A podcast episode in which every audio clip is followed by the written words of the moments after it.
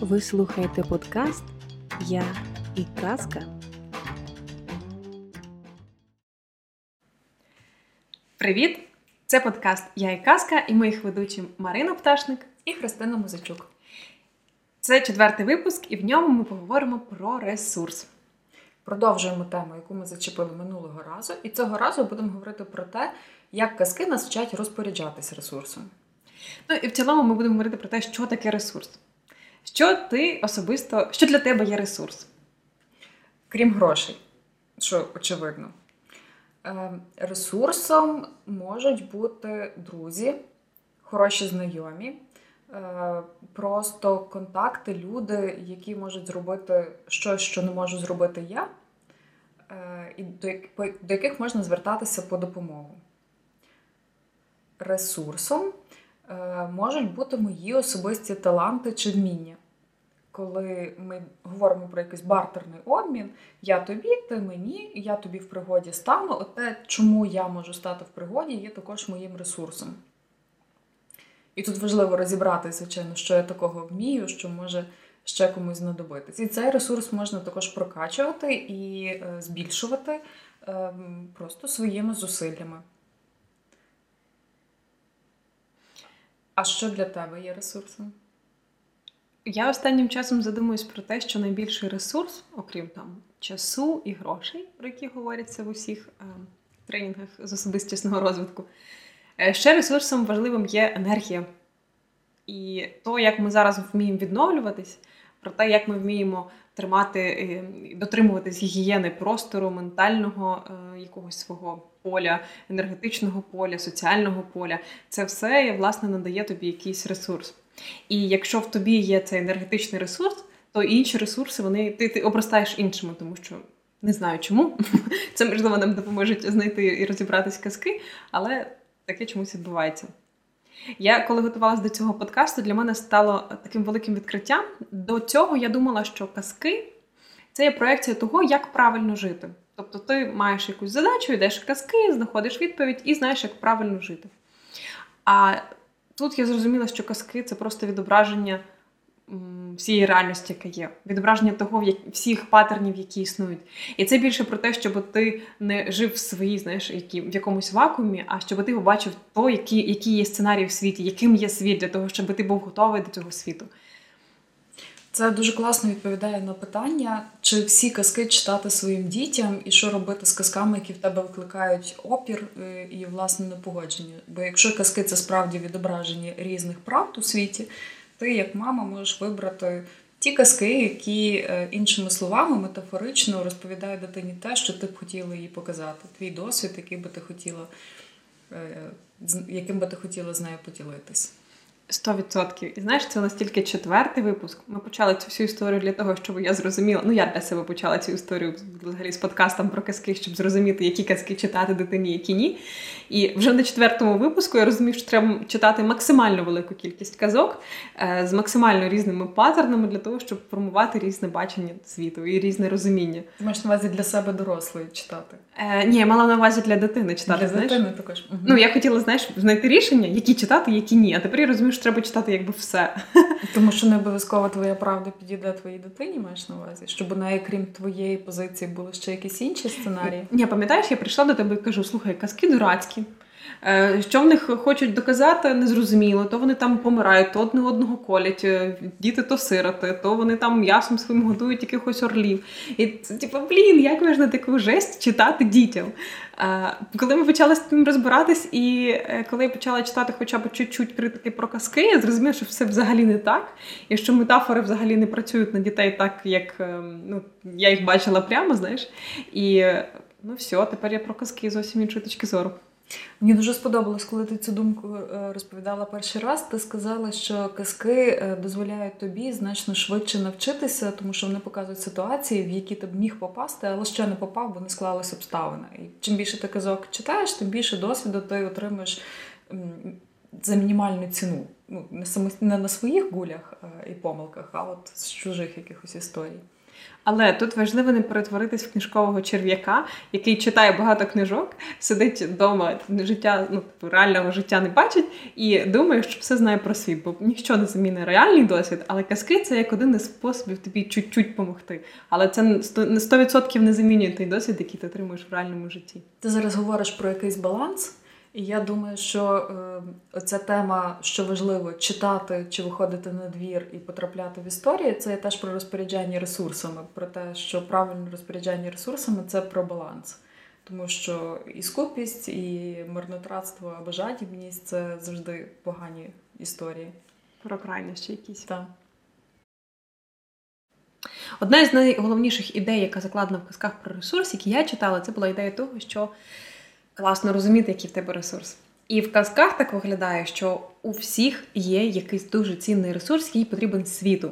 Ти просто можеш не здогадуватись, що він в тебе є, або не усвідомлювати, наскільки він сильний той ресурс, який в тебе є. Е, перша казка, в якій я це помітила, і потім почала прослідковувати в інших казках, це був ем, дракон Комодо Дональда Бісета. Історія про те, що жив собі дракон, і дихав вогнем. Всіх лякав, всі його боялися, від нього тікали. Потім прийшла якась дівчинка, його не злякалася і каже: Слухай, дракона, чого ти тут вогнем дихаєш? Всіх лякаєш. Він каже, що можна так не робити? Вона та можна і пішла. Е, прийшла в село, побачила, що ліхтарник сьогодні захворів і не запалив ліхтарів в місті. Місто темне. Вона пішла до дракона, і тут у дракона є ж неймовірна сила е, дихати вогнем. Він запалив всі ліхтарі, і місто стало е, вдячне драконові. І потім ліхтарник міг ходити у відпустку, а дракон в той час запалював вогні. І це про те, що ти можеш знати свій ресурс, а не усвідомлювати його. Як в тій казці про Гаррі Поттера. Е, пам'ятаєш, там на самому початку, е, коли вони ходили там в зоопарк, здається, та, і там пропадало десь скло, або ще якісь е, речі відбувались. Він ну, він взагалі, цей Гаррі Поттер, він не усвідомлював, що це він робив. Але в нього був цей ресурс, він просто не вмів ним користуватися, він його не усвідомлював взагалі, що це в нього є якась сила. І тільки потім йому розказали, що це от в тебе вроджена ця сила магічна є, і ти просто нею ще ну, не знав, що вона в тебе є, а тепер в школі ти будеш вчитись нею користуватись. І це про те, наскільки важливо взагалі знати свій ресурс. Більше того, це, як на мене, апеляція до того і допомога дітям зрозуміти те, що коли ти дивишся на інших, зараз це особливо актуально в інстаграмі, і не тільки для дітей, а й для дорослих. І тобі хочеться, е, ти можеш способами досягти тих самих ресурсів, які ті люди. А виявляється, що ти взагалі е, маєш е, зовсім інші хисти здібності, знаєш. Я скільки не пробувала фоткати, фотки це взагалі не моє. От мені кльово писати. Ну, типу, мені це комфортніше, я там, знаєш, більше з тим. Ем, Маєш справу? Е, не більше з тим маю справу, а мені це легше вдається, мені це більше приносить задоволення, а фотки це завжди для мене страшна мука і і взагалі. І я закинула в якийсь момент просто цю штуку і почала писати, е, почала з тобою робити подкаст. І ну, тобто для мене це ресурс, знаєш, для мене це це більше якось е, приносить задоволення. А коли ти пробуєш повторити чиєсь, то воно ніфіга не працює. До речі, от історія про повторення сценаріїв і про те, що повторення якогось сценарію не завжди спрацьовує добре, повторюється в дуже багатьох казках. От згадати собі казку про того ж Морозко, де е, доньку, дідову е, доньку так, відправили в ліс, і вона там мала померти, але склалось так, що там її зустріли, вона стала в пригоді, показала себе хорошою донькою, е, хорошою е, дівчиною і в результаті отримала якусь винагороду. Повернулася додому. Старша донька сказала, бабина, я також хочу. І повторила сценарій крапка в крапку. Теж на санях, теж повезли в ліс, теж зима, теж її зустрів морозко, також її заставив щось робити. І далі вона неправильно зрозуміла, що в тому сценарії мало спрацювати, щоб принести їй винагороду. Вона була лінива, вона не лишилась собою, не проаналізувала, чи має вона ті самі вихідні дані, і в результаті отримала щось протилежне. Ці історії про багатіїв, які намагались повторити успіх е, бідних своїх братів чи там інших селян, вони власне про це, що дублювання просто в лоб сценаріїв не спрацьовує без попереднього аналізу, без розуміння самої суті причин. Слухай, це офігезна просто тема. Це ж про те, що коли ти дивишся кейси канських левів і все таке, і думаєш, от я зараз теж зроблю таку рекламну кампанію, воно не працює, ти не можеш повторити чиюсь історію, тобі треба віднайти свою. І ми про це говорили в казках про пароль, бабуй 40 розбійників, коли брат поїхав за скарбом, щось там завтикав, забув пароль, знаєш, і е, помер. Е, про багат, багатий і бідний, та, коли там один одному Господь дав подарунок, а інший пішов за Господом щось йому дати, і не не ну, типу, та реально дуже багато таких історій. Е, а говорячи про ресурси і про знати ресурс, тут також з двох сторін: з одної сторони, знати свій ресурс, вміти себе проаналізувати, співставити зі світом, зрозуміти, що ти про себе знаєш. Е, з другої сторони, ресурс, який ти хочеш здобути. Без знання того ресурсу ти також не можеш підійти з правильної сторони. І тут класна ілюстрація це казка про кота в чоботях. Тому що, якщо ти пам'ятаєш, помер батько і трьом синам залишив щось, якусь частину свого майна. Старшому млин, молодшому там осла чи волів, е, не було середньому, а молодшому кота, просто собі якого-небудь кота. І з точки зору ситуації молодший син е, розстроївся, тому що виглядало, що йому потрапило щось ну, з мінімальним ресурс з мінімальною вартістю, з мінімальною ціною. Це щось таке, що ніколи не пригодиться. Баласт порівнянні з іншими, які однозначно млином можна робити борошно, там волами орати і теж здобувати, що зробиш з кота. Але виявилося, що це лише через те, що ти не знав про ресурс, яким ти володієш. Ти не знав, що цей кіт є розумний, хитрий, авантюрний, е, який вміє думати за коробку і так далі. Що ми побачили і проявилося. В результаті кіт придумав купу схем, яким чином молодшого сина винести по соціальній драбині через куди по соціальному ліфті. І друга ситуація, коли кіт прийшов в палац до людоїда, тому що йому треба було показати, що е, його цей хлопець є страшно заможний, і треба було, щоб у нього був якийсь палац, бо вже пообіцяли, що король з принцесою їдуть в гості в палац. Прийшов до людоїда, ресурс це палац, який треба здобути. Він знає, що палацом володіє людоїд його треба здолати. І що він робить? Він знає про людоїда, що той дуже пихатий, що тому важливо вигравати в будь-якому конфлікті, що тому є дуже важливо завжди показати, що він правий. І він використовує цю слабкість. Він йому каже, що хм, ти, звичайно, молодець, ти вмієш перетворюватись на що завгодно, на мишу тобі слабо. І людоїд, засліплений тим, що хтось його взяв на слабо, перетворюється на мишу, хоча здавалося би ситуація очевидна, і кіт легесенько його перемагає. Тут також про те, що будь-яку, здавалося б, нездоланну ситуацію, нездоланну проблему, її можна розрулити, якщо добре вивчити. Причому тут дивись е, про цього людоїда, якщо про людожера, та якщо про людожера говорити, в нього є свій власний ресурс, сила, він здоровий, знаєш. А є в нього ще інший якийсь ну, якби антиресурс. Ну, тобто, це з одного боку слабкість, та, а якщо ти про неї знаєш, ну, як антиресурс, знаєш, е, то ти можеш не втрапити в таку халепу теж. І це про те, як ми з тобою говорили, що казки, які містять якийсь негативний досвід, негативних персонажів, обмани чи ще якісь схеми, якщо подивитись на них з точки зору інших ситуацій чи інших персонажів вони дозволяють вчитися на чужому негативному прикладі. Тобто з історії про людожера ми вчимося, що важливо знати не тільки свої ресурси, але й свої слабкі сторони, місця, де хтось з тобою може зманіпулювати і ними скористатись. Казки про ресурс вчать тебе дивитись на всі речі, які є навколо з різних сторін. Ти можеш думати, що кіт це ти найгірше отримав, а можеш подивитись на це з іншого боку. Е, часто в казках, до речі, Е, є така тема, що ти, навіть коли не маєш якогось ресурсу, всесвіт тобі його дає. Це про те, що у всесвіті є всі ресурси, є достатньо грошей, енергії, людей, місця під сонцем для кожної людини. І тільки в той момент, коли ти знаєш свій ресурс, або ти десь стаєш на свій шлях, тобі цей ресурс він просто прилипає, ти починає до тебе. Постійно з'являються якісь е, помічниці, чарівниці, е, випадково перехожі, бабусі, які тобі дають там якісь е, магічні всякі речі. Або як в казці про горщик каші, та? Е, коли дівчинці, якщо в оригінальній казці, да, там ем, бабуся якась стара дала. Дівчинці горщик каші, який варив кашу. Кажеш, горщик вари, вона варить. Кажеш, горщик не вари, і він перестає варити. І от дівчинка постав, взяла цей горщик і потім не сказала горщик не вари, неправильно розпорядила своїм ресурсом і затопила все місто тою кашею. В іншій версії е, дівчинці цей горщик дали гноми. Дівчинка була щедра, всіх нагодувала, але сусід був не дуже е, якби чесний, він вкрав або вкрав, або попросив. Ну, власне, суть в тому, що він взяв цей горщик е, не дуже чесним способом. І не знаючи, як зупинити цей горщик, затопив все місто. Прийшли гноми, сказали, вони ти не вмієш розпоряджатися, таке не робили, ми забираємо горщик назад. І ну, власне, е, ресурс він завжди є і до тебе приходить, навіть коли тобі здається, що в тебе його немає. Все залежить від того, як і з яким, з якого боку, під яким кутом ти це все дивишся.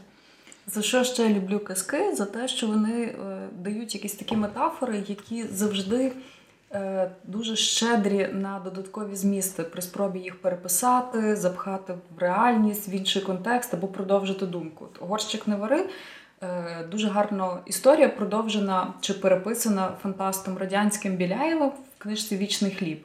Також про знання ресурсів, але це про екологічність ідеї в контексті соціуму. Тобто та сама історія, вчений зробив вічний хліб, умовно кажучи, якусь субстанцію, яка самостійно відтворюється, ділиться і здатна нагодувати всіх, і ніхто не буде голодний. Рішення проблеми для цілого людства.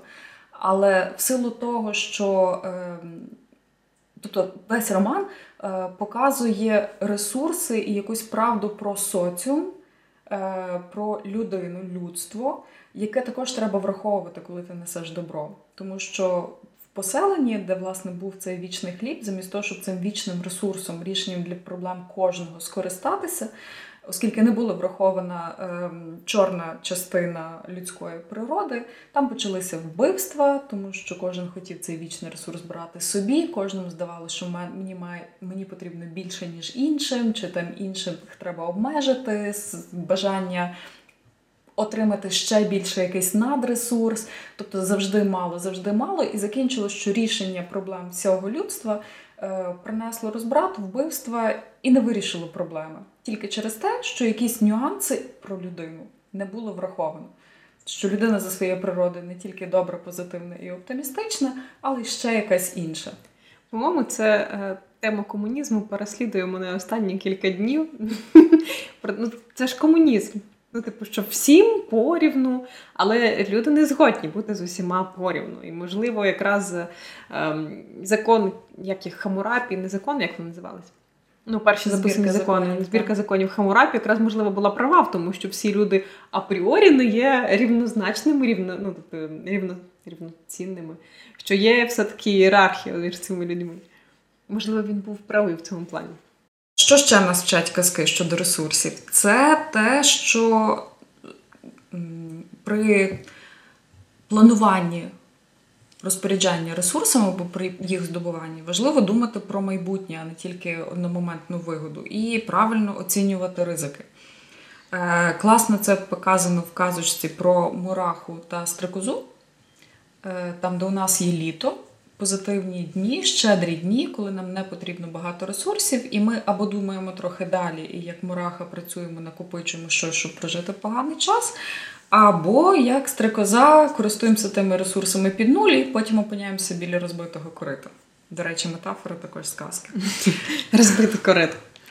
Або казочка про троє поросят, коли можна було можна будувати собі захист з різних матеріалів, і те, яким чином ти ті матеріали вибираєш, і наскільки цей ресурс стане тобі в пригоді і дійсно вирішить твої якісь проблеми, залежить від того, наскільки ти продумав ризики, які тебе чекають далі попереду.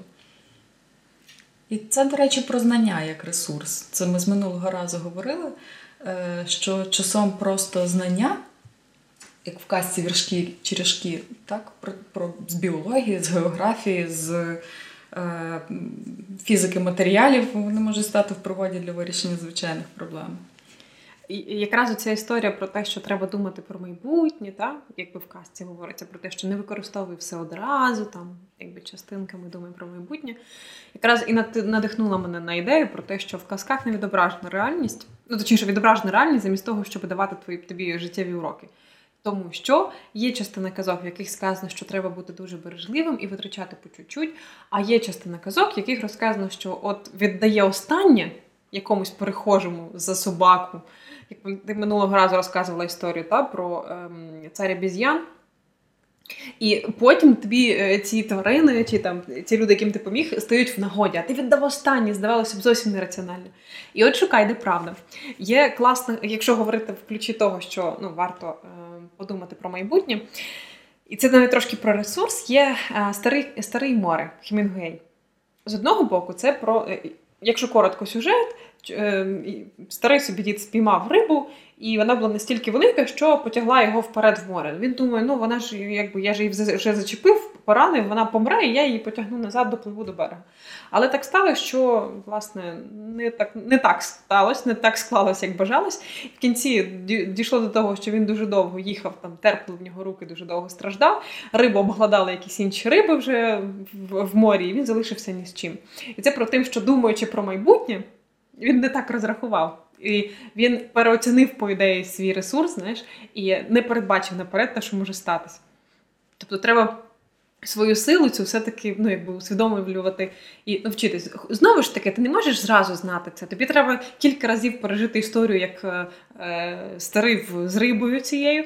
Потім кілька історій пережити, коли як три поросята ти зробив, а це не було недостатньо. Ну тобто, щоб оцінити свій ресурс, треба пройти кілька життєвих років. Самих казок не буде достатньо, щоб зрозуміти, наскільки твої, твоя сила сильна, знаєш. Про самих казок недостатньо. Згадується оця твоя казка з минулого разу про рубль, про те, що є якісь речі, які ти не можеш оцінювати, довіряти, сприймати повноцінно, якщо вони тобою не прожиті і не присвоєні. Це коли тато кидав е, в, в полум'я, а потім син вигрібав вже коли сам заробив. Так, є схожа українська казка про невістку, яка була лінива, і в неї була частка роботи, яку вона мала виконувати. Вона її не виконувала, але потім її мали годувати. І в якийсь момент їй сказали про те, що дівчину хліб треба заробити, тому ось в тебе є об'єм роботи, поки не зробиш, хліба не отримаєш. І коли вона її всю переробила, і там ледь жива прийшла потім додому. І а вона була ще виродлива, якась перебірлива в їжі, то їй дали просто кусень хліба, і це був найсмачніший хліб в її житті. І йшлося власне про е, те, що ти цінуєш щось, тільки коли ти це прожив, заробив сам. Ну тобто, коли воно було дано з якимись труднощами. Дуже часто саме тому нам важко е, вчитись на чиїхось порадах чи чийомусь прикладі, через те, що цей біль і удари граблями по чолі вони не справжні, а чиїсь, тому ти вчишся повільніше. Христя, скажи, а ти е, от ти вже дожила до того періоду, коли ти знаєш свій ресурс? Ти можеш от з певненістю сказати, що та, я от усвідомлюю, в чому моя сила і наскільки вона сильна? Ти серйозно знаючи зараз, що я якраз в терапії і в кризі питаючи не про те, чи я дожила, що знаю свій ресурс на дивіться. Слухай, okay. ну є якийсь професійний ресурс, є там психологічний ресурс, енергетичний ресурс. Так, я дожила до того, що я практично знаю свої слабкі сторони. Одна з них є постійне переслідування синдрому самозванця і занижена самооцінка, яка диктує, очевидно, не зовсім об'єктивне відображення знання про мої ресурси. Але за рахунок того, що я знаю, що це моя слабка сторона, я знаю, де взяти додатковий ресурс, щоб опрацювати своїми проблемними зонами і яким чином е- компенсувати якісь мої діри. Тому навіть не знаю, що тобі відповісти. Блін, слухай, а оця тема про Синдром самозванця це ж теж насправді про ресурс. Це про усвідомлення свого ресурсу. Це про неусвідомлення свого ресурсу, і за рахунок того в тебе є оця тема та, про процес. І це те, чим зараз хворіє дуже велика кількість так. людей. Що? Е, ну, бачиш, тут дуже цікаво, тому що е, якщо ми говоримо про синдром самозванця. Як відображення того, що ти неправильно оцінюєш свої ресурси і неправильно оцінюєш потребу світу в якихось ресурсах. І тут є дві частини. Тобто, якщо в першому випадку можна говорити про якісь проблеми з самооцінкою, то в другому випадку ми маємо твою оцінку, що потребує суспільство, і наскільки ти туди вписуєшся. І з другого боку, е, ми маємо велику кількість інструментів, від, начебто, цього суспільства і світу, е, які показують брехливу потребу. Ну, Взяти, наприклад, звідки, як я собі уявляю, як там має виглядати, е, не знаю. Ну, взяти дівчата ростуть, збираються заміж, як вони чи там хочуть мати стосунки, як вони собі уявляють, яка є потреба в людини для того, щоб мати стосунки, яка є потреба в жінці зі сторони чоловіків. Так? В тебе є список вимог. Жінка має бути 90-60-90, слухняна, доглянута, там намальована, вичесана в спортивній формі, вміти готувати, е, мати свою квартиру, тому що ж ніхто її не зобов'язаний утримувати, бути професі... ем, професіоналом, мати кар'єру, постійно розвиватися, вміти доглядати дітей. Список... Любити дітей. Любити дітей, любити чоловіка. Е, Ну, тобто, це бути коханкою в ліжку, домогоспод... е, господиною на кухні і там ще якоюсь, так? В тебе є список вимог. Він тобі диктується, зокрема, з, крім всяких статей і так далі, він тобі диктується, зокрема, з соцмереж жінок, які кажуть, що вони успішні реалізувалися в цій сфері, і показують цими фоточками, які вони класні гарно виглядають, завжди усміхнені, все їх влаштовують, люблячи спокійні мами, домогосподарки борщі класно виходять, чоловіки їх люблять, відпочивають, на все є сил, взагалі невідомо, коли вони сплять. І піднімається вже тема, що це обличчя в соцмережах це тільки частина правди. Тобто сльози, істерики, депресухи, шапки з антидепресантами ніхто нам не показує. Але для людини, яка оцінює, наскільки вона пристосована до цього світу, все, що вона знає про світ, це оця штука, яку світ про себе показує і вона не завжди правдива. І, можливо, це є одна з причин, чому цей синдром самозванця настільки поширюється. Ти можеш щось знати про себе, але які в тебе шанси отримати правдиву інформацію про світ? Раніше за соцмережі виступали казки. І там були принцеси, мої улюблені. Раніше за соцмережі е, виступали плітки. Коли... Плітки переростали в казки. Ну, я би не сказала, не бачила я таких крутих запльотів в казках, як буває в реальному житті, чесно кажучи.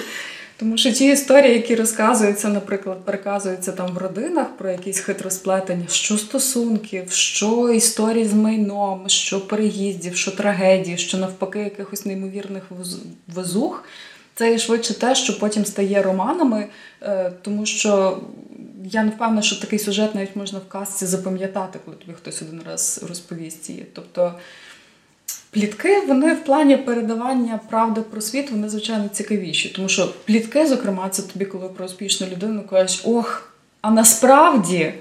І появляється друга частина життя. Та? Тобто є успішна, а насправді, а там плітки. Коли це все синтезувати, е, появляється ще якась правда. Мені ще імпонують казки, які показують, що е, немає однозначної визначення ціни, вартості чого-небудь, зокрема ну, будь-якого ресурсу, е, поза контекстом. Ну, це от е, найближча метафора це про те, скільки коштує ковток води в пустелі. Так що десь вода це щось таке, з чим ти розливаєшся, а десь ти за нею готовий віддати все золото світу. І до таких казок, от перше, що напрошується, ми вже про це говорили, курочка ряба. В плані відповіді на питання, чому вони і так били яйце, це була їхня мета. Коли мишки його розбили, то вони розплакались. Ну тому що розбите яйце може тебе нагодувати, якщо воно розбите в мисці. Якщо воно розбите на підлогу, все на цьому ресурсність закінчилась. Воно перестало для них бути ресурсом і перестало бути бажаним. Е, ще хороший приклад в словацькій касті про сіль дорожче за золото. Це також фільм такий був. Про те, як батько, визначаючи е, придане донькам, е, питався трьох доньок, щоб вони описали, як вони його люблять. Минемо зараз моральну цінність цього кроку. Іде про що? Що одна донька сказала, що там як золото, друга ще щось, а третя наймолодша сказала: батько, я тебе люблю як сіль. Батька короля ця фраза дуже образила, тому що сіль це щось найдешевше, найпростіше, що є всюди. Взагалі, як можна порівняти батька і яку-небудь сіль, він її вигнав. Ну і далі в казках різний варіант, з ким вона далі зіткнулася, десь про іншого короля, десь про чарівницю, е, яка в цьому королівстві створила дефіцит солі.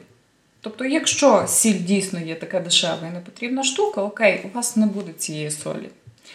І в той момент, коли пропала всюди сіль, і коли цьому батькові довелося їсти їжу, зроблену без солі кожного дня, виявилося, що вона не смакує, виявилося, що їсти вже неможливо, тобі їжа не приносить радість, ти робишся роздратований, все погано. Раптом виявилося, що вартість цієї солі дуже велика, тому що вона визначає для тебе цінність м'яса, цінність купи інших речей і насправді дає тобі радість. І це був момент, коли він правильно оцінив, з чим порівняла його донька, що це щось було маленьке, але життєво необхідне, щось таке, що дає е, настрій і колір всьому твоєму життю. Ну, це також про, про наскільки ми. Правильно оцінюємо якісь дрібні і не дуже потрібні речі. До речі, зараз згадалось мені в цьому контексті. Е, пасує розмова про те, наскільки ми цінуємо щоденну жіночу працю в побутовому житті, що це якраз про сіль і про те, що, можливо, це не, не так помітно і не так вартісно, як е, грубий гаманець чи куплена машина, але якщо не буде цих щоденних е, рутинних речей, вони не будуть зроблені, то насправді радості від інших штук буде в рази менше. Вони не будуть вже такими цінними.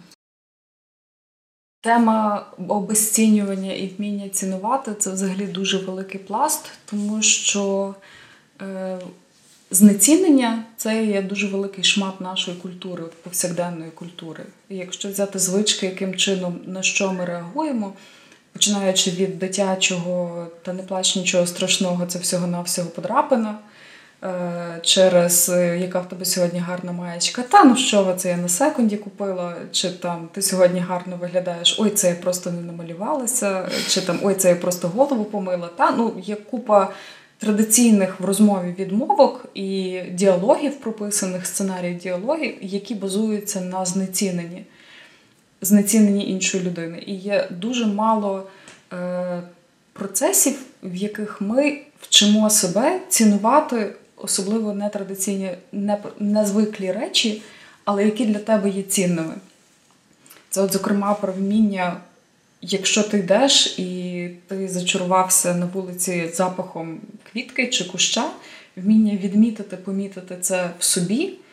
Що оце зараз для тебе цінність, воно тебе чимось наповнило, воно тобі додало якогось ресурсу, воно дало тобі просто приємність зупинитися, вдихнути і відчути цінність цього явища. Тому що насправді те, що нас окрилює, надихає чи робить нам приємно, дуже часто це є власне прості речі, які є настільки прості, що їх простіше знецінити, аніж зізнатися, що власне це і є цінність в твоєму житті.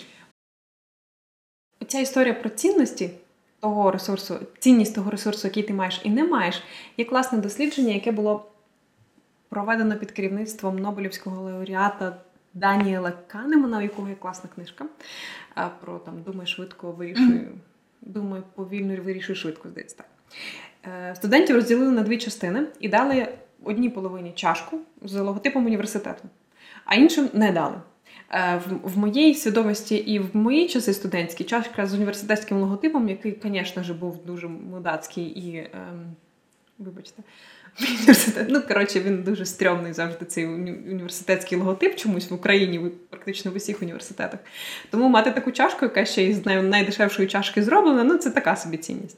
Ну, але не суть. Все одно поділили, значить, половині дали чашки з університетським логотипом, іншим не дали. І у обох груп запитали. У тих, у кого була чашка, запитали, за скільки ви її продали, а ті, кому чашка не дістали, запитали, за скільки ви її купили. Ціна чашки відрізнялась в два рази. В який бік? В який бік? В той бік, що ті, хто мали цю чашку, оцінювали її в два рази дорожче, аніж ті, хто хотіли її купити.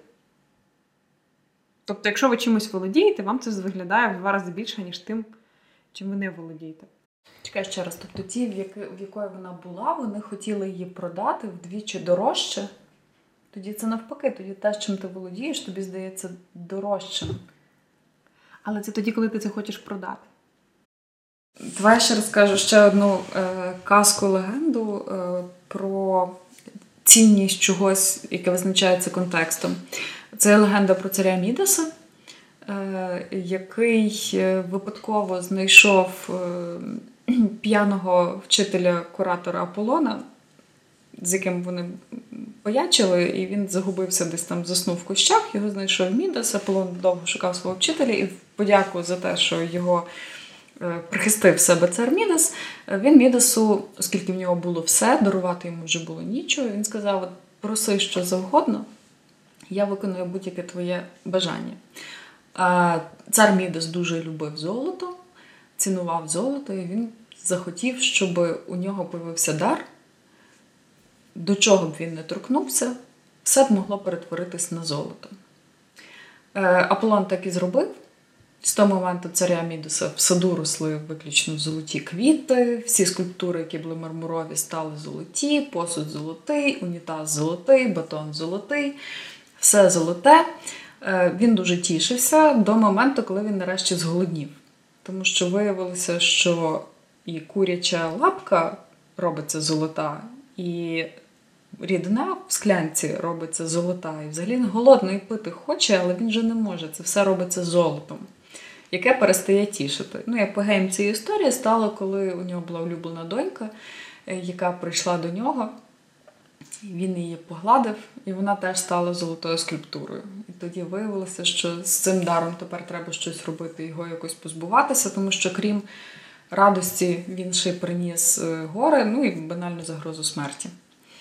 Для мене це також історія не тільки про жадібність, тому що його бажання було не тільки про жадібність. Я собі уявляла, коли мені в дитинстві чогось такого хотілося, то я думала в першу чергу, щоб дійсно там квітка стала скульптурою, просто бо гарно в іншому матеріалі виглядає. Е, Скільки про непродуманість і скільки про те, що щось, що є даром в одному, в одній ситуації може стати прокляттям в іншій.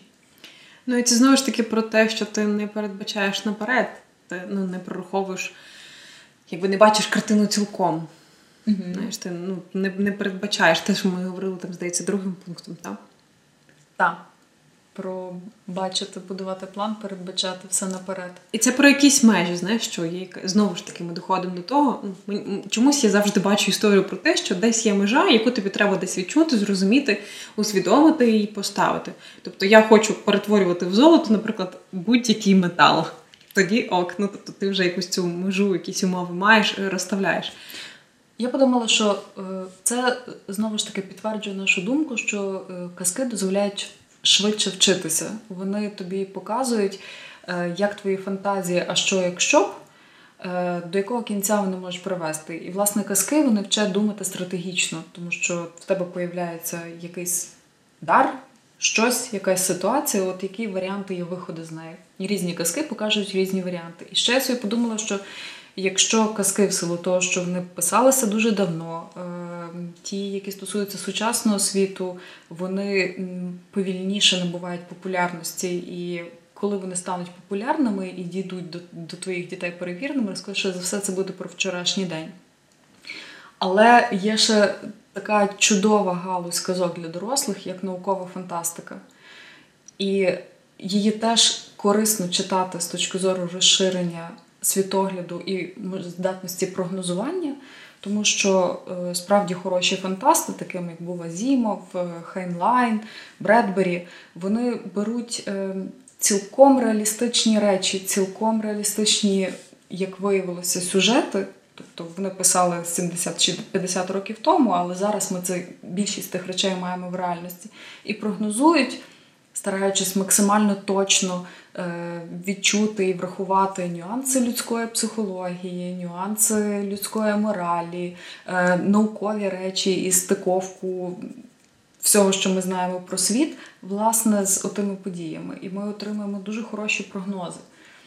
Мені щось згадується, в дитинстві читала е, котресь оповідання Рея Бредбері, там де йшлось про те, що музику можна було слухати, не включивши магнітофон чи в концертному залі, а поклавши собі вуха невеличкі гудочки, і в кожного була своя музика. І це призвело до браку спілкування до самотності, тому що люди не об'єднувалися, щоб отримати е, одні враження. І минуло всього на всього якихось 30 років, і так кожен слухає свою музику, дивиться своє кіно е, в своїх девайсах, і навіть вони виглядають саме так, як він описував колись.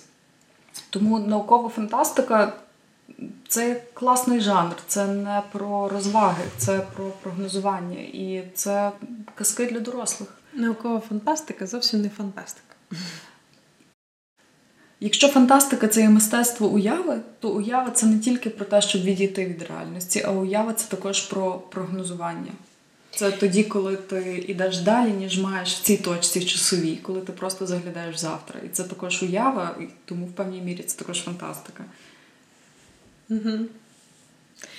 Я не знаю, чи в казках. Ну, хоча, слухай, я от зараз згадую про всіх цих е, чарівних фей, у яких є чарівна паличка, яка виконує всякі різні історії. Я от зараз думаю, чи є вже у нас аналог тих чарівних паличок, які би виконували всякі різні бажання. Ти маєш на увазі 3D-принтери, які друкують тобі що завгодно, в тому числі органи? Ну, чому ні? Тобто, в якійсь мірі вони є. Є е, е, важливими є в дослідженні цієї теми казки е, про те, що важливо не просто знати ресурс як такий, а важливо адекватно оцінювати твою потребу в ресурсі. Це всі казки про жадібність. Про те, що якщо ти переоціниш свою потребу, і якщо ти не зупинишся, то насправді нічого доброго з цього не вийде. Це з розряду, що якщо ти є голодний, тобі для того, щоб насититись, треба з'їсти стільки, бо якщо ти з'їш забагато, то буде боліти живіт. так? І в цьому випадку згадується. Є пряма прям казка про це, про бідного багача. Ем, Жив собі бідний, ще не багач. І от він якось лягав спати і думав, чому така несправедливість? Чому так тяжко бідним жити? Чого багаті у бідних забирають?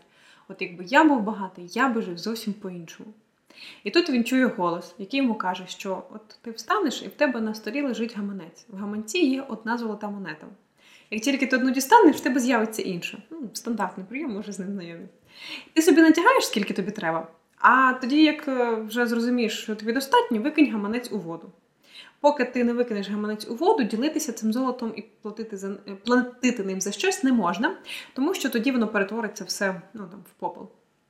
Тому ти спочатку набери собі, а потім гаманець викине.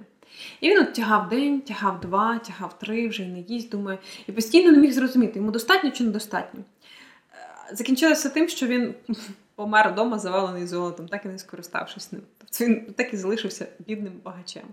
І це якраз про жадібність і про ту злу натуру, що люди ніколи не змінюються. В усякому випадку казки говорять про те, що золото дуже сильно міняє людей, дуже мало людей можуть з золотом власне жити в злагоді і в мирі. Також е, про цей ресурс, який закінчується, е, є казка, де ресурсом є довіра. Це ця відома зопівська байка про хлопчика, який кричав Вовки, що було селище. Е, в ньому жив хлопчик, який любив розважатися, був хуліганом, і він частенько любив прибігти в село, почати кричати Вовки-вовки і тішитися, як всі з рушницями вибігають, починають шукати вовків, заганяти отари, і взагалі починається цей весь двіжняк. І ось він це раз зробив, другий раз зробив. І на третій раз, коли дійсно він пас отару овець, прибігли вовки, і з ними він сам не міг справитись, він прийшов до людей. Е, йому сказали, що ой, знаємо твої вовки-вовки вже розбіглися. Ну і вовки порізали всю його худобу. І, і тут про те, що довіра інших людей це також є ресурс, і він є дуже скінченний. І про те, що ти можеш помилитися, але ти не можеш розтринкувати цей ресурс. Мені також подобаються казки, в яких йдеться про е, команду, але вона швидше не є, коли команда є ресурсом. Так? Мені це більше про те, що коли ми говоримо про ресурси, про те, що ми ними розпоряджаємося, чи про те, що ми е, їх досягаємо, дуже часто для цього е, ми маємо діяти в команді, ми маємо бути не одні. І от е, казки, які розповідають, як взаємодіяти між людьми. Між істотами, так, вони також важливі. Ну, Першим яскравим прикладом це є історія е, байка про е, лебедя рака і щуку. Вона про те, що дуже важко йти в одному напрямку, досягати однієї цілі, якщо ти не враховуєш інтереси, мотиви і різність людей, які з тобою є в одній зв'язці. Тобто люди мають різні бажання, мають різні мотивації. І для того, щоб домовитись, потрібно добре їх знати. Ну, це, напевно, про е, ресурс як команду, чи команду як ресурс. Ну, взагалі про соціальний ресурс. Це якраз про те, що е, один в полі не воїн, знаєш, або про те, що Так, в тебе є твій власний ресурс, а є ще ресурс Всесвіту, який може тобі допомогти, якщо ти правильно його скористаєш, або не допомогти, якщо ви там десь неправильно скористаєтесь тим. І також мені про це казка про лисицю і журавля, які не діяли між собою, у них не було спільної мети. Але е, для мене це була якась така неймовірна картинка про те, що ми різні з дитинства, і що це треба знати тоді, коли е, вони це робили, правда, з такою хуліганської, так, бешкетної мотивації, але тим не менше, в моїй уяві ця казка була про те, як лисичка абсолютно чесно хотіла пригостити журавля, і тому дали йому тарілку, з якої їсть сама, і виявили, що журавель не зміг це поїсти. Тому що в нього дзьоб, і він таке не споживає, його образило таке пригощання. І коли було навпаки, то журавель запропонував лисичці молоко в глечику. Слухай, я взагалі цю казку не дуже зрозуміла, тому що по факту історія про те, як. Е, е,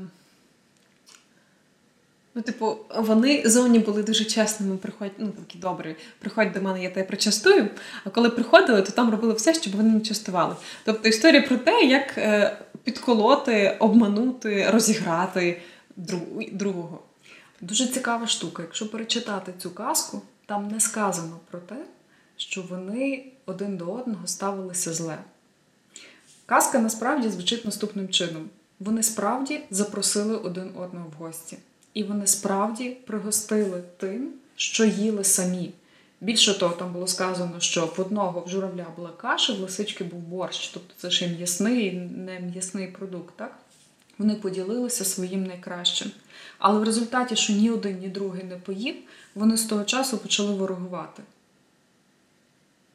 Тобто там не про бешкетство, там про те, що з твоїми благими намірами ти можеш не зробити благо, якщо ти не цікавишся людиною, з якою ти маєш справу. Те, що для тебе є дарунком, те, що для тебе приносить радість, для когось іншого може принести щось протилежне. А з іншого боку, якщо це так, як ти говориш, що там не було якихось злих намірів, дивись, е, приходиш в гості, людина до тебе з усіма намірами, все як може, все тобі найкраще, а ти береш і ображаєшся. Ну, це типа твої проблеми, що ти ображаєшся, людина віддала тобі все найкраще. Або ця казка також вчить тому, що коли тебе приходять в гості, ти запитай у них, що вони їдять. Ну, зараз грубо про те, що вони їдять, але це про те, що треба цікавитись інтересами і якби, думкою інших. У нас була історія, коли якось у нас е, тиждень жив, е, е, жив хлопець, ну, поки приїхав до Львова, він тут. Шукав квартиру і жив у нас. І я, коли готувала сніданки, ми часто їмо знаєш, вівсянку, якусь там гречану молочну кашу. Він прожив у нас тиждень, у нас за тиждень було чотири молочні сніданки. І на останній день він каже: Слухайте, дякую вам, що приймали мене весь тиждень. Я хочу чесно сказати, я молоко просто не переварюю. Я не можу їсти молочну кашу. Це для мене просто ну, щось страшне. Е, і тут вийшло, що я ніби як та лисичка, знаєш, і частувала, і не частувала. І це якраз про те, що коли до тебе приходять гості, треба думати і про те, як вони себе будуть тут почувати. З іншого боку, не треба ображатись, якщо тебе не так зрозуміло, бо можливо ти просто не доніс. Для мене те, що ми зараз говоримо, це є про те, наскільки важливо казку обговорювати. Тому що коли дитина читає чи стикається з цією казкою самостійно, вона з нею може взяти тільки якусь одну фабулу, одну думку. Її дуже важко проаналізувати з інших сторін. Але якщо проговорити, що в цій ситуації могла зробити кожен з персонажів, ми отримуємо від з одної сторони е, потребу поцікавитися своїм гостем, з другої сторони. Журавель, там, який не міг, наприклад, їсти з тарілки, він ж міг запропонувати перелити це все діло в склянку, з якою зручніше. Він міг е, запропонувати приїсти, прийти зі своїм. Е, Він міг просто не ображатися, зрозуміти, що лисиця хотіла дати якнайкраще, і оцінити знову ж таки про цінність і знецінення її старання, а не тільки сам факт, чи він наївся чи не ївся. Тобто йдеться про те, що кожна казка лише збагачується, якщо після її прочитання є можливість її проговорити, обговорити і подивитися зі сторони різних персонажів. А мені також згадується смішна історія абсолютно про це, навіть теж про частування. Е, З життя мого дідуся і бабусі, коли дідусь сватався до бабусі, вони з різних сіл, з різних зовсім культур. І дідусь приїхав знайомитись з батьками. І прабабуся, мама бабусі е, накладає йому на стіл смажену картоплю. Наклала на стіл, він всю тарілку з'їв. В селі бабусі, якщо гість не залишає ні грама на тарілці, це означає, що він ще голодний і треба докласти. Вона йому доклала, дідусь ще з'їв. Вона йому третій раз доклала, дідусь ще з'їв. Бабуся робить е, висновок, що о, Таня, це поганий наречений. Він багато їсть, його не прогодуєш. Це значить на селі важливо. Ні, ні, ні, тут каші не звариш. З дідусевого боку була інша історія, тому що у них в селі було прийнято, що якщо ти не з'їдаєш всю тарілку, яку тобі наклали, навіть якщо тобі не лізе в горло, ти показуєш неповагу до людей, які тебе приймають. І це категорично забороняється. Відповідно, перший раз вдома важливих людей він був зобов'язаний їсти, що б йому не поклали. І він же тріщав. Йому не лізла та картопля, але не з'їсти він також не міг. І це патова ситуація, абсолютно трагічна, яку дуже легко оминути е, при умові, якщо в тебе є якісь варіанти. Я правда не знаю, тому що для мене ці е, непроговорені значення, непроговорені традиції, е, це є абсолютно співмірне з казками. Це якась мудрість, яку ти отримуєш, і вона не заперечується. Ти не допустиш, що якісь традиції чи якісь значення ем, можна просто е, нівелювати або порахувати, що окей, тут інакше. Так? Для них це було однозначно. Е, і це, напевно, про е, цей процес глобалізації зараз, який дозволяє побачити, що правд дуже багато, казок дуже багато і смислів дуже багато. Тобто чиста тарілка в кінці гостей може означати і це, і це, і це, і ще щось третє. І дуже важливо є якісь речі вміти говорити прямо. Ну, знову ж таки, я повертаюся до тої своєї думки, яка вона нова, тому я постійно до неї повертаюся, що казки це просто набір всіх історій в житті, які є, і люди їх записують в казки для того, щоб це було комусь е, для розуміння якихось інших е, схожих ситуацій. Е, давай поговоримо ще. Ми поговорили про ресурс, як його відчувати, про те, як його використовувати, поговорили про жадібність. У мене, до речі, є одна казка, яка десь і про е, усвідомлення ресурсу, і про жадібність, яка називається Як курочка півника рятувала. Півник пішов десь там по по городу чи по двору ходив і знайшов велике зернятко. І думає, ну курочка таке не з'їсть, з'їм сам. Ну а воно було настільки велике, що він і вдавився. І от курочка його знайшла, а він тут ледве дихає. Каже: Як тобі допомогти? Ну, він каже: піди туди, е, візьми масло у корів. Ну, вона побігла до корів, корови кажуть, е, коровам там треба сіно, сіно треба взяти. Ну, тобто ціла категорія, що в кого взяти, кому чим подякувати, як в тій касці про гуселебеді, де вона всім допомагала. І от вона всіх там нагодувала, напоїла води е, цих сінокосів, сінокоси накосила трави, принесла корові, корова дала їй молок, масло, чи як корова дала масло зразу, я не знаю. ну Припустимо, окей.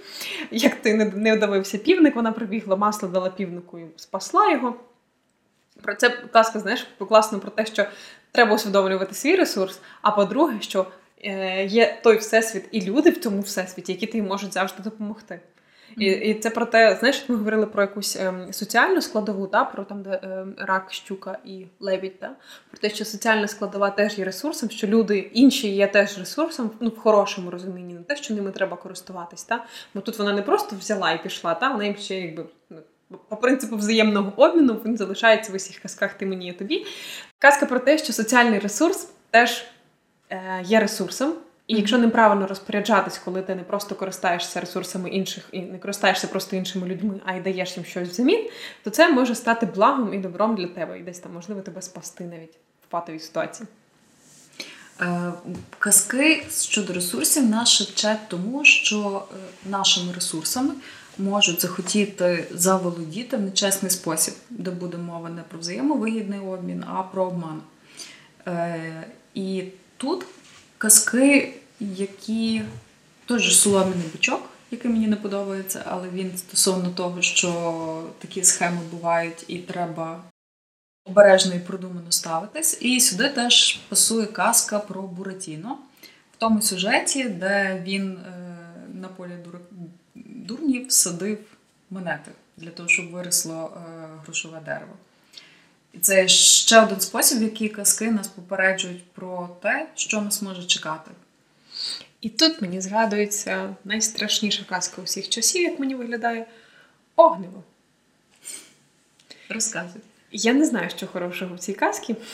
Ішов солдат, зустрів стару. Стара його просить: «Е, злазь, будь ласка, отуди в дупло, в тому дуплі є три кімнати, в кожній кімнаті є по собаці. Ти піди, візьми собі скільки золота, скільки хочеш, а мені огниво віддай.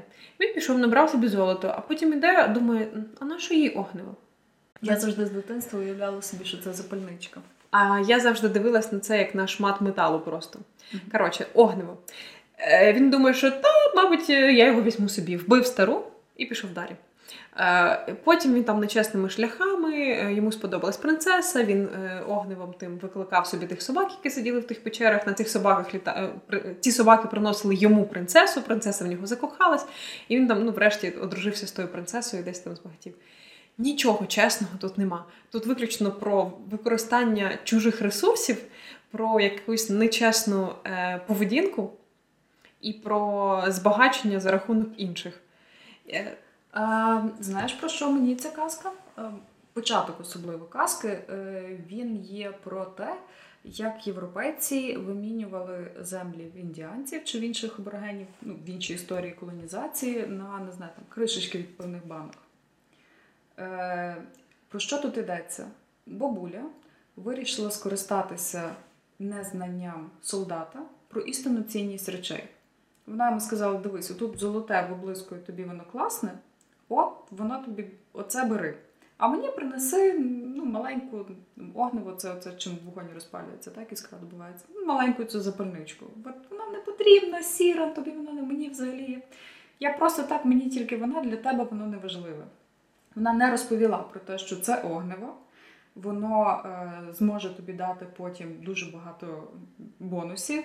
Ти матимеш ручних собак, які тобі принесуть і принцесу, і заможне життя. Так? Вона його хотіла обманути.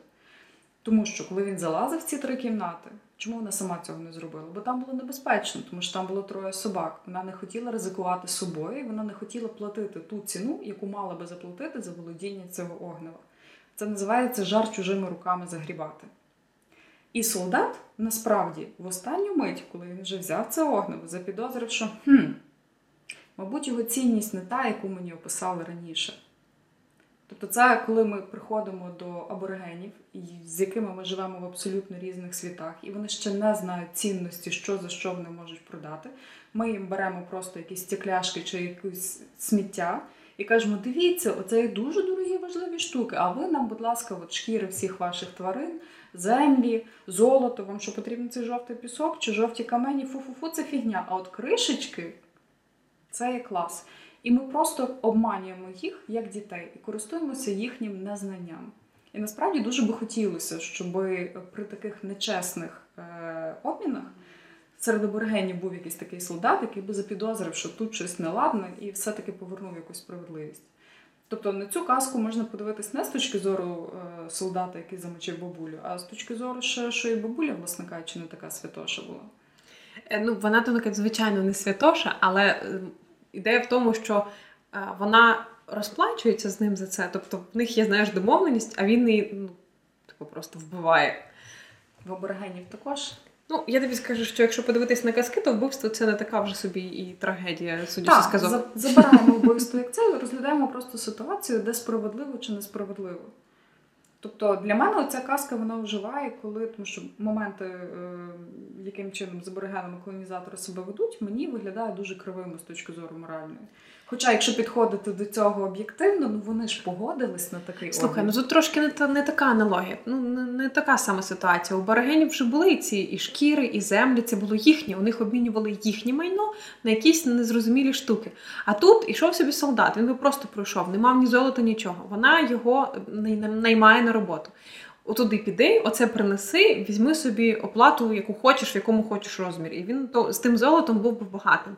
А він в момент, коли він, знаєш, тобто жадібність, він вже мав, він якусь там роботу виконав, і він, ідучи до неї, він передумав.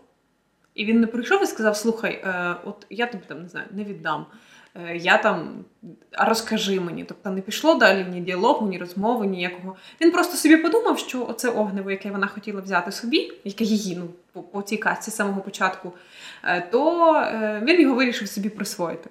Звичайно, тут питання, чи, чи є це огниво і де це вона його. Може, вона його теж крала в когось, розумієш? Там про це не сказано. І можливо, це якраз про помсту, що ти, якщо береш нечесно, то тобі помста Але солдат в кінці то вирішив, ну, залишився в знаєш, як переможець всьому, він і огниво, і золото, і принцесу, і півцарство, знаєш.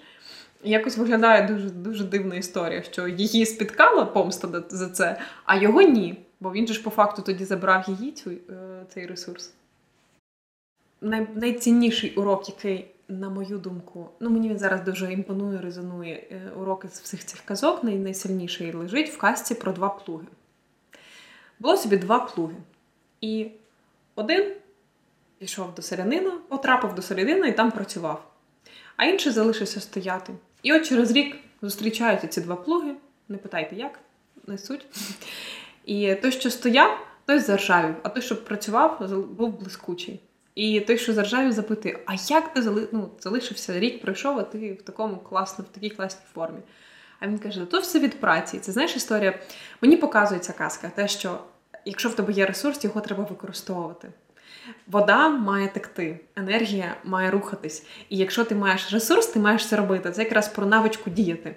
Не просто там фантазувати, що в мене там і такий стартап можна зробити, і такий бізнес можна зробити, і таку книжку написати. І ну тобто хочеш, є ідея, бери, роби. Інакше твій десь ресурс загниває, ти перетворюєшся в болото, які броди, і там десь булькає тими ідеями, які е, наслоюються одна на одну, там десь зберігаються е, шарами, гниють, нічого з тим не відбувається, і ти починаєш починаєш і ржавіти. Тобто ти замість того, щоб реалізовувати, можливо, знаєш, всесвіт через тебе пускає ідеї в цей світ, а ти просто їх отак от сам себе знецінюєш, свій ресурс знецінюєш, свої ідеї знецінюєш. Якщо людина народжена з хорошим слухом і хорошим голосом, але вона не хоче співати, чи тому що дуже часто знаєш, дітей віддають якісь гуртки, і їм влом, їм не хочеться. Ну добре, хороша в них пластика, вони можуть танцювати, але вони не хочуть чи зобов'язані вони реалізовувати всі свої таланти. Якщо дитина багато талантів, вона розривається між ними, і вона не може віддатися тому одному, що її зараз драйвить, через те, що в неї, начебто, зобов'язання. Е, розвивати ще й все решта. Вона не просила тих талантів.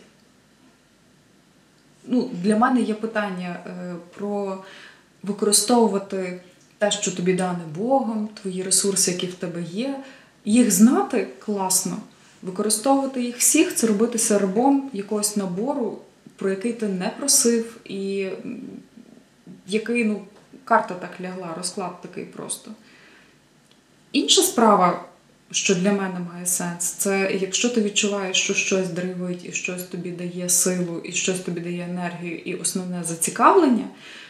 Оцей вітер вітрила б запускати, використовувати своє зацікавлення, використовувати свою енергію, ці от широко розкриті очі е, для того, щоб мати силу розвиватися, рухатися і так далі. І в процесі життя ці вітри і напрямки їх можуть тисячу разів мінятись. І там вони можуть заводити до розвитку інших твоїх талантів. Але Розвивати талант це не обов'язок. Не обов'язок, окей, але тут знаєш, який момент є? Е, Люди, які займаються не своєю справою, ну, яка, типу, давай так. Ми тут зараз е, треба балансувати між тим, розвивати свій талант. Що це означає? Це не означає, що якщо ти гарно співаєш, ти маєш іти обов'язково співати. Але знову ж таки, те, що ти хочеш робити, це реально ти хочеш робити, чи це ти просто десь підгледів, що у когось гарно виходить? Знаєш? Так. так. Оце от класно розпізнавати. Свої і якщо чужі сценарії. Так, і якщо, можливо, це просто нав'язаний тобі сценарій. Якщо ні, якщо це твій реальний сценарій, от, наприклад, ти класно співаєш, ти класно, в тебе класний слух, в тебе ем, там афієзне почуття ритму, а ти хочеш бути ковалем. Але в тебе, наприклад, немає ну, фізичної сили, ти хріновий від того е, коваль. Якщо ти від того щасливий, що ти займаєшся цим, окей, якщо ти не щасливий і в тебе це хріново виходить, то ну, може треба буде подивитись просто на інші якісь свої ресурси і знайти той, який е, реально твій.